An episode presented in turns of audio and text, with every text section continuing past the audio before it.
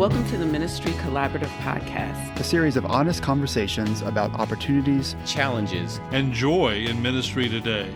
These episodes are inspired by interactions with ministry leaders from across the country as they explore possibilities, learn from broad perspectives, take risks, and cultivate candid discussions that generate disruptive creativity.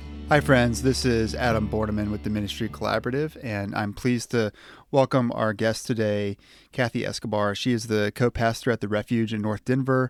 She's a self described community cultivator and has a lot of ways of exhibiting that we're going to talk about.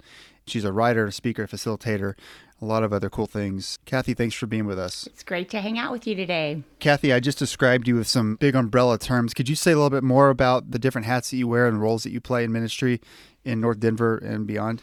Sure. I mean, my work has been over many, many years. Really, all roads lead to community cultivator.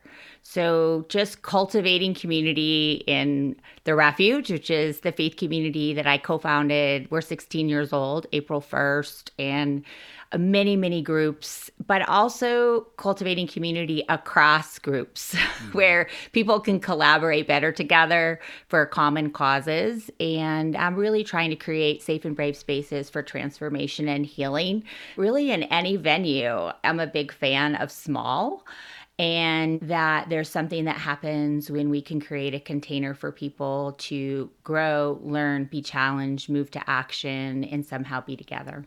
Several months ago, I was introduced to you through our mutual friend, Susan Rogers, and Susan recommended you to do some work with us with the Ministry Collaborative and facilitate. I'm really excited about all of that. And I, when Susan said that, I realized I'd heard your name before, and I thought, I know this Kathy Escobar somehow. And then I realized that you've done quite a bit of writing as well, and I'd come across some of it on the web and otherwise. Could you share a little bit about your vocation as a writer and um, type of projects you've been working on? Yeah, so it is always interesting because some people write to write, like that's their passion. And while I enjoy it, I really write to cultivate community and um, provide tools for people. And so I have quite a few projects over time, but sort of my passion. You know, the first solo project I did was called Down We Go Living into the Wild Ways of Jesus. And it really was about cultivating alternative communities that could embody some practices based on the Beatitudes. So that was a long time ago. That project came out. It's going on 12 years ago.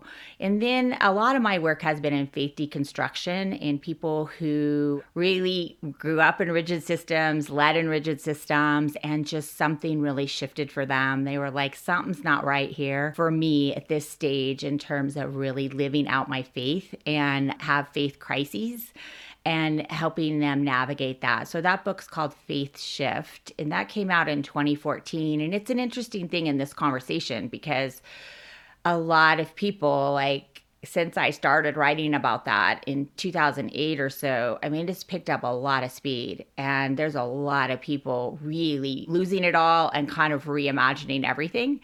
And then my latest project came out in 2020, right before COVID, and it's called Practicing Changing Yourself to Change the World. And it's 10 practices that are really centered on change starts with us, and we need some framework to navigate moving in the world a little better. And so there are 10 actions. So the reason why I fleshed each of those out is the same thread goes through them and that is my passion is somehow bringing stuff to people that they can engage with in small pockets to talk about have conversations about and then all of them include practices like to me head knowledge the world doesn't need much more of that but it does need inspiration and it needs practical like what does this actually mean in my real life and in our groups. So my favorite thing is when groups do things together and then they have a shared experience and figure out how to apply that to their context.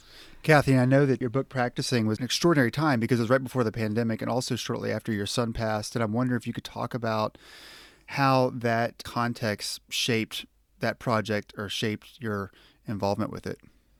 Well, it was a really rough one, I will tell you, because I have five kids for living and they are all young adults. And so I have been pastoring forever, about full time pastoring for 18 years. And so I finally was an empty nester and so kind of ready to pull some things together. And this project felt like the, kind of everything integrated into one place. So I'm really excited about it. And the 10, I just like to say the 10 practices out loud because I really love them. And they are healing and listening, loving, including, equalizing, advocating, mourning failing, resting, and celebrating. And so on the day my son died in October of 2018 was the day that I, that morning, I was talking about the ways to get this to people and to groups. And so then, of course, our whole world crashed. And I had to actually change it because it was in production and it would have gone out to the world without the reality of that pain. And the mourning chapters, I've mourned, I've had loss in my life, but of course, nothing as devastating as the worst possible thing for a parent. And what kind of happened with it though is that it helped me relook at it. And I'm grateful that my publisher let us do that because at least it went out to the world with some degree of truth. And it helped me relook at it and go, gosh, I love what's in there. And each one could be, you know, its own thing, but there was something about having it in its place. The pandemic made it hard. I mean, everything got canceled. I remember we did a Zoom event just a little bit after it came back because Zoom started, and I decided to add one more chapter in my brain, and it was the practice of paradoxing that holding all the stuff in the same place at the same time in the human experience and in communities, especially with the global trauma, mm. is an art and one that, as Christians on the whole, churches as a whole, and humans on the whole, we're not that good at holding a bunch of hard stuff in the same place. We want to squeeze it out. We want just the good and we want the bad to pass as fast as possible. I'm glad it's in the world and it's been weird. Kathy, how have you seen that book in particular take root in people's lives? I think hearing stories of the areas that people really connect to. I mean, lots of people connect to different tangible tools. There's a lot of practices, there's group discussion questions and things. The best part for me is when a group gets in touch and says, Hey, we've been navigating it together. Mm-hmm. Our church has been talking about it. Our community group has been reading it and processing it. Our pastor did a sermon series. For me, it's not that individual growth isn't good, but there's something about the juice that happens when people are kind of going, Hey, this is what that means for me, or what could this look like for our community to be people that did better at the practice of mourning together or failing and talking about failure more openly. And then, of course, related to including and equalizing issues of anti racism and all the isms and all the supremacies. There's a lot in there about not just white supremacy, but also Christian supremacy, male supremacy, able bodied supremacy, you know, a lot of things that when I hear those stories about people engaging into those conversations in a way that feels accessible to them. Mm-hmm and applying it to their group, that's super encouraging to me. Kathy, shifting gears a little bit, our team and really our network nationwide has been having a conversation, especially in recent weeks, but really over the course of the last few years around vocational discernment. Two words that I think are interpreted in as many ways as there are people interpreting it. But you wear, as I said earlier, you wear a lot of different hats and you've found quite a range of ways to invest yourself in the lives of others and in ministry. So, when I say vocational discernment, what does that mean for you, and what's been your experience with discerning your sense of calling? I mean, it's shifted for sure. I came from the evangelical tradition, conservative evangelical tradition. So, being a female pastor, I would say, has had its uphill battles, okay, over the years. So it hasn't in the refuge. I mean, I co founded and co pastored it. So we created a place where it wasn't an issue. But in terms of the discernment part, for me personally, it was just listening to what I love to do.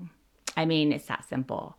And so the complicated part are the systems on how to do that. And so listening to the call and then actually finding the people, the support, the resources, the place, the sustainability, all of that to me is part of vocational long haul discernment. And I think so many people are in such a hard place right now on this because the church is upside down and all around and fragmented and weird. And you know all the rules have changed all the rules have changed. And so it's super confusing. It's been clarifying for me because the dream of the refuge is a dream come true mm-hmm. but then some of it has been to help other people be able to find their way. And I'm sad to say that a lot of times the discernment, at least for some women for sure, but I know a lot of male pastors too, is just like you got to find do your gig in some other way because it's not going to work in the systems that we were part of anymore. It was just too tiring and people are really exhausted. So that discernment has to come from can I actually keep doing this? And what do I need to change in order to make it last? And how do I get back to a little more ease and a little more love for the simplicity of what we're sort of all built to do?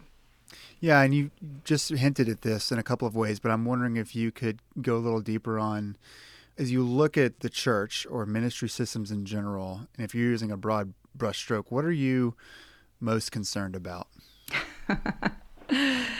so I am most concerned about continually attempting to put new wine in old wineskins over and over and over and over again. And honestly, just having a lack of imagination.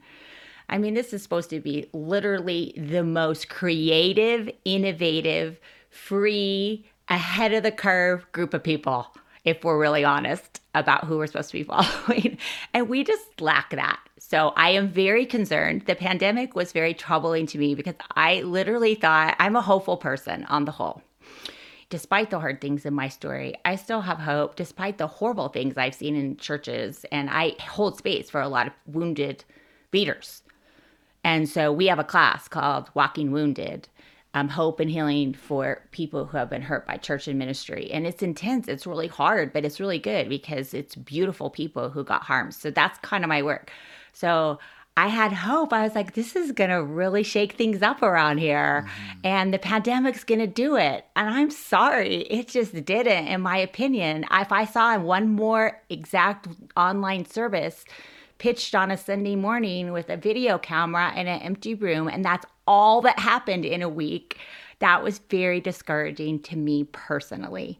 So I am very concerned because this was a big chance to do something different. And I'm not saying everyone didn't try some innovative things, but the minute it can pop back, it's like path of least resistance. And that is very disappointing to me. I get riled up about this, Adam. well, no, and I totally agree. I mean, I could have repeated everything you just said. I think that that's been huge learning, even for our staff and our network as a whole, is that I think that we were wrong some of our expectations for what could happen uh, were wrong, and we need to learn from that and why that is. And not just be cynical about it, but to pay attention to it and to ask better questions. So I'm wondering, in light of that, on the other side, what inspires you? What are you seeing that keeps you hopeful? I think innovation, because I agree with you. I mean, there's lots of people, like really beautiful things have emerged where we are, the refuge. You know, we're 16 and so we're super connected to the wider networks. I mean, we've really committed ourselves to show up there with government agencies and the other nonprofits and the other faith communities over the long haul. And so that's been really encouraging to me because we really leaned on that strength. But on the bigger story, I think people also during the season, as we come out, are going, wow, I don't think we can last if we don't change we tried and it's not working. And so I am super hopeful about that and that everyone's going, we need to make new friends, we need to dream a little bit more, and we need to try new things. And then the other thing that always inspires me is just small, like little small pockets mm. of something new and like experiments. Like let's just try this together. Let's just pop this up and see what happens. And i always call it science experiments. Let's just do a science experiment and then evaluate it. And i feel like some people are a little bit more game to do that now. Some of those i think have a lot of new potential. And so that always gives me hope for sure. And then lastly i'll just see like people who really said they were done for lots of reasons related to faith systems who are still trying to be part and serve and do social action has been really hopeful to me because it's kind of all still happening. Even if people aren't in facilities, people are still doing amazing things. I'm thinking about the next three years, and I'm wondering what's your message to your ministry colleagues around the country for the next three years if you had a couple of headlines? I would say lean on each other. Like, we really do need each other. Be brave because life is fragile and short. And it's probably worth being a little bit more brave if we can. If we can. And find the flow, like find juice, find ease, find good. Like everything doesn't have to be so hard all the time. That's maybe the summary. Everything doesn't have to be that hard all the time. but I also understand ministry is hard. I mean, we work, we work in hard places, life and death stuff all the time. But we do find ways to make it easier. And that is some because of team and sharing, whatever. So everyone's thing is different, but find ways to make it easier and more life giving. And what's a text or a story from scripture that's sort of kept you going? I always draw back on way back, way back, old school, Isaiah 61. You know, that whole passage has always just been a really big one for me of just out of the ashes, out of brokenness, out of the worst possible things, beauty emerges and freedom and liberation. So I draw back on that, plus just add in the Beatitudes, and sometimes that's almost enough for me. As we wrap up today, I want to make sure our listeners know that if you want to follow up with Kathy, there are ways to do that, including through the TMC website, as Kathy will be running some programs for us. Kathy, thanks so much for this really rich conversation. Blessings to you and the work that you have ahead of you. Thanks so much. It's fun being with you all. Thank you for listening to the Ministry Collaborative Podcast a project of the Macedonian Ministry Foundation. The Ministry Collaborative nurtures a national network of pastors and congregations committed to faithful, creative, and courageous engagement in their communities. Our producer is Marthane Sanders. To find out more about our work of cultivating leadership that makes a difference in congregations and communities, visit our website at www.ministrycollaborative.org.